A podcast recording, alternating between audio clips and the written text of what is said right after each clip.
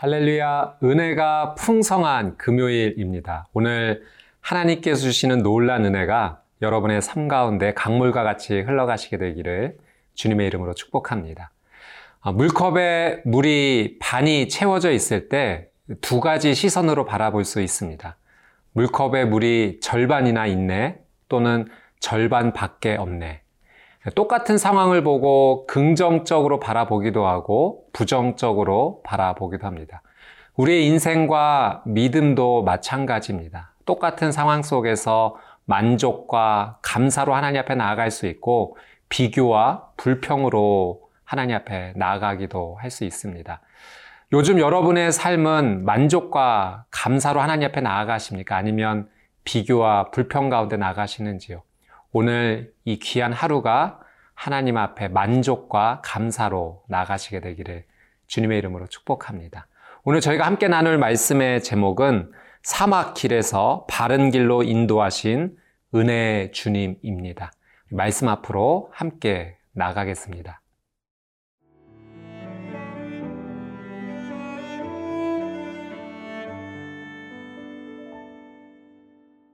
시편 107편 1절에서 9절 말씀입니다.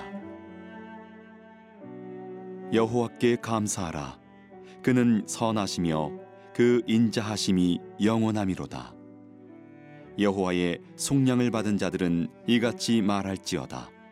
여호와께서 대적의 손에서 그들을 속량하사 동서남북 각 지방에서부터 모으셨도다. 그들이 광야 사막길에서 방황하며 거주할 성읍을 찾지 못하고 줄이고 목이 말라 그들의 영혼이 그들 안에서 피곤하였도다. 이에 그들이 근심 중에 여호와께 부르짖음에 그들의 고통에서 건지시고 또 바른 길로 인도하사 거주할 성읍에 이르게 하셨도다. 여호와의 인자하심과 인생에게 행하신 기적으로 말미암아 그를 찬송할지로다. 그가 사모하는 영혼에게 만족을 주시며 줄인 영혼에게 좋은 것으로 채워 주심이로다. 오늘 말씀은 바벨론 포로 귀환이라는 역사적 배경을 가지고 있습니다. 이스라엘 백성들이 바벨론의 포로로 붙잡혀 간 이후 70년이 지나서 이제 다시 이스라엘 땅으로 귀환을 하게 되었습니다. 그들이 바벨론에서 포로에서 자유케 되어 돌아올 수 있었던 이유는 그들의 힘과 노력으로 이루어진 것이 아닙니다. 이것은 전적인 하나님의 은혜입니다. 이것이야말로 우리가 하나님 앞에 감사하고 하나님을 찬양할 수 있는 이유인 거죠. 오늘 본문의 1절 말씀 한번 같이 보겠습니다. 여호와께 감사하라. 그는 선하시며 그 인자심이 영원함이로다. 여러분, 은혜의 가치를 아는 사람은 그 가치를 감사로 표현할 수 있습니다. 부모님의 사랑의 가치를 아는 자녀가 부모님께 감사하는 거죠. 또 스승님의 가르침의 가치를 아는 제자가 스승님께 감사를 표현하는 것입니다. 하나님의 백성으로 하나님께서 베풀어 주신 은혜의 가치를 아는 자는 하나님께 감사합니다. 하나님의 선하심과 인자하심이 얼마나 놀라운지를 표현하는 것입니다. 우리가 삶 속에서 경쟁력이라는 말을 종종 사용합니다. 상대방과 겨루어 이길 수 있는 힘, 그것이 경쟁력이죠. 때로는 경쟁력이 갖추어져 있을 때 성장이 일어나기도 하고 도움이 되기도 합니다. 여러분, 믿음의 사람에게 정말 필요한 것은 경쟁력보다는 감사력입니다. 하나님 앞에 감사할 수 있는 힘이 우리에게 있어야 됩니다. 여러분, 감사에도 힘이 필요하죠. 우리가 우리의 삶을 바라보면서 비교하고 불평하면 감사의 힘을 떨어뜨립니다. 그러나 하나님 주신 은혜의 가치를 알고 만족하면 하나님 앞에 감사할 수 있는 힘이 생겨납니다. 예전에 한 목사님께서 설교 준비를 하시면서 그날 주일 설교 본문과 제목을 이렇게 정하셨습니다. 10편 23편 여호와는 나의 목자시니 담당자에게 전화해서 본문과 제목을 알려주셨죠. 담당자가 다시 이렇게 되물었다고 합니다. 목사님, 그게 다입니까? 목사님이 다시 대답하셨어요. 뭐가 더 필요해? 그 다음 주일날 주보에 설교 제목이 이렇게 나왔습니다. 여호와는 나의 목자시니 뭐가 더 필요해? 목사님께서 잘못 인쇄됐다라고 생각했지만 다시 생각하면서 이것이야말로 아, 진짜 옳은 말이다라고 느끼셨다고 합니다. 여러분, 하나님이 우리의 목자가 되시면 우리의 삶 가운데 뭐가 더 필요하겠습니까? 하나님 주신 은혜의 그 가치를 만족하며 나가면 감사할 수 있는 귀한 삶이 되는 것입니다. 오늘 본문의 2절 말씀을 한번 같이 보겠습니다. 여호와의 속량을 받은 자들은 이같이 말할지어다. 여호와께서 대적의 손에서 그들을 속량하사. 속량이라는 단어가 등장을 합니다. 이 속량이라는 말의 의미는 대가를 치루어서 포로를 종을 자유케 한다라는 의미가 있습니다. 여러분 예수님께서 우리 죄를 대신하여 십자가에서 못 박히신 후에 그 십자가에서 하신 말씀이 있습니다. 테텔레스타이라는 말씀을 하셨어요. 다 이루었도다. 이 테텔레스타이라는 말은 화가가 그림을 다 그리고 완성한 후에 하는 말입니다. 상인이 지고 있던 모든 빚을 다 갚은 후에 하는 말입니다. 그리고 종이 주인의 심부름을 완벽하게 마친 후에 테텔레스타이 다 이루었습니다. 라고 고백을 했다는 거죠. 여러분, 예수님께서 다 이루셨다라고 하신 말씀의 의미는 흠없이 완전히 다 마치셨다라고 하신 것입니다. 우리의 죄를 위해 예수님께서 십자가에 못 박혀 죽으심으로 말미암아 그 죄에 대한 대가를 완벽하게 치루어 주신 거죠. 우리가 구원의 은혜를 입은 것은 예수님께서 다 완벽하게 이루어 주신 것입니다. 우리를 속량해 주신 거죠.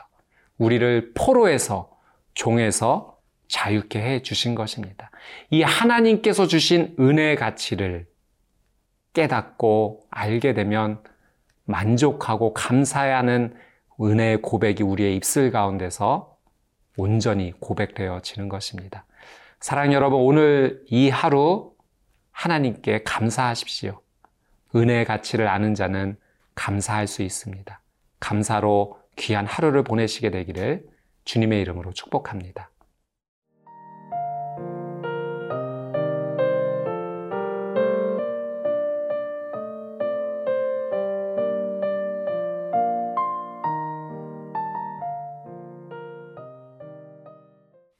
바벨론에서 귀환하는 이스라엘 백성들이 광야길을 통과하게 되었습니다. 우리 4절, 5절 말씀을 한번 같이 읽겠습니다. 그들이 광야 사막길에서 방황하며 거주할 성읍을 찾지 못하고 줄이고 목이 말라 그들의 영혼이 그들 안에서 피곤하였도다. 여러분, 광야의 특징이 있습니다. 광야에는 길이 없습니다. 또 극심한 더위와 추위가 있죠. 물을 찾을 수 없고 먹을 것을 쉽게 찾을 수 없는 곳이 광야입니다. 그래서 이스라엘 백성들이 귀환하는 과정 가운데 이 광야길을 지나며 고난과 고통을 경험하게 되죠. 4절 말씀해 보니까 방황하였다. 또 5절 말씀해 보니까 줄이고 목이 말랐다. 여러분, 우리의 인생 가운데 광야를 걷는 것과 같은 경험을 할 때가 있습니다. 어디로 가야 할지 방황하는 순간이 찾아오기도 하고 인생의 배고픔과 갈증이 찾아오는 결핍의 순간이 다가오기도 합니다. 우리의 삶의 길에서 방황과 또 이 결핍을 마주하게 될 때 우리는 참 막막합니다. 어떻게 해야 될지, 무엇을 결단해야 될지 도저히 결정을 내리기 어려운 순간들이 있습니다. 이렇게 광야에서 방황과 망, 결핍의 막막한 순간을 맞이할 때 하나님께서 우리에게 가르쳐 주시는 진리가 한 가지 있습니다. 우리 6절 말씀 한번 같이 보겠습니다. 이에 그들이 근심 중에 여호와께 부르짖음에 그들의 고통에서 건지시고 6절 말씀해 보니까 여호와께 부르짖음에라는 표현이 나옵니다. 어떤 한 아이가 아, 계란 후라이를 한번 해보겠다고 부엌에 들어갔습니다. 아, 가스레인지에 후라이판을 올려놓고 계란 후라이를 할 준비를 하는데 뜨겁게 달궈진 어, 그 판에 그만 손을 대어서 아 하고 비명을 지르게 되었습니다. 자녀가 소리를 지르니 부모님께서 무슨 일이야 하고 뛰쳐 오셨습니다. 자녀가 소리 지르면 부모가 뛰어오는 것이죠. 사랑하는 자녀이기 때문에 그렇습니다.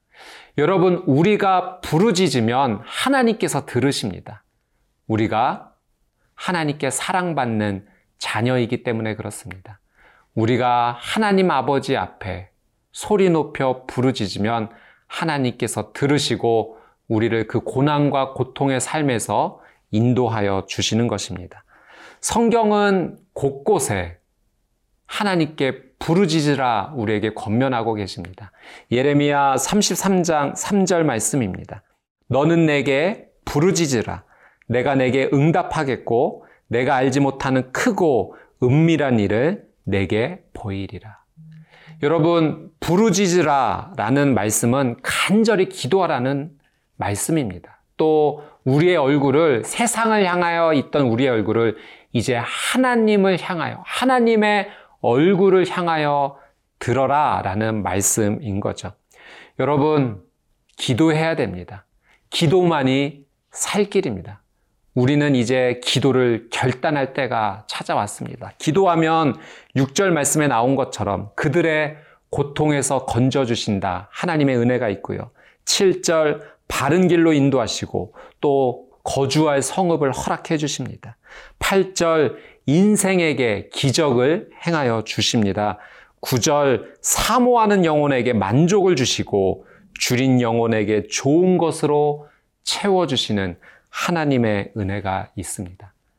여러분, 이제 우리 함께 무릎을 하나님 앞에 꿇었으면 좋겠습니다. 지금이 부르짖어 기도할 때입니다. 하나님 앞에 부르짖어 기도하면 우리의 영혼이 살아나고 우리의 가정이 살아나고 자녀가 살아나고 교회와 나라와 민족이 다시 회복될 것입니다. 하나님 앞에 간절히 무릎 꿇는 귀한 하루가 되시기를 주님의 이름으로 축복합니다. 함께 기도하겠습니다. 사랑하는 주님, 오늘 말씀을 통하여 우리의 영혼 가운데 감사와 기도를 깨닫게 해주셔서 감사합니다. 오늘 온종일 하나님이 주신 은혜의 가치를 소중히 여기며 감사하는 하루가 되게 해주시고 삶의 고통과 어려움의 자리에서 주 앞에 무릎 꿇어 구원해 주신 하나님의 놀란 은혜를 누리는 복된 하루가 되게 하여 주옵소서 감사드리며 예수님의 이름으로 기도드리옵나이다. 아멘.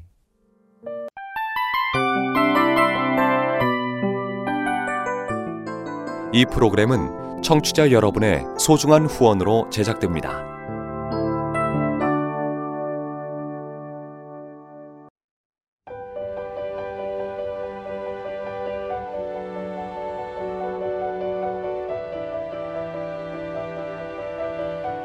세상에는 수많은 교회들이 있지만 더 깊이 있는 말씀 강해를 찾기 위해 크기로만 교회를 선정하지 않습니다. 보다 좋은 영적 콘텐츠를 더 많이 나누기 위해 방송비를 받지 않습니다. 1년 365일 복음만 전하고 싶어서 우리는 광고를 하지 않습니다. 온누리의 복음을 땅끝까지 CGN TV와 함께 땅끝 선교사가 되주세요.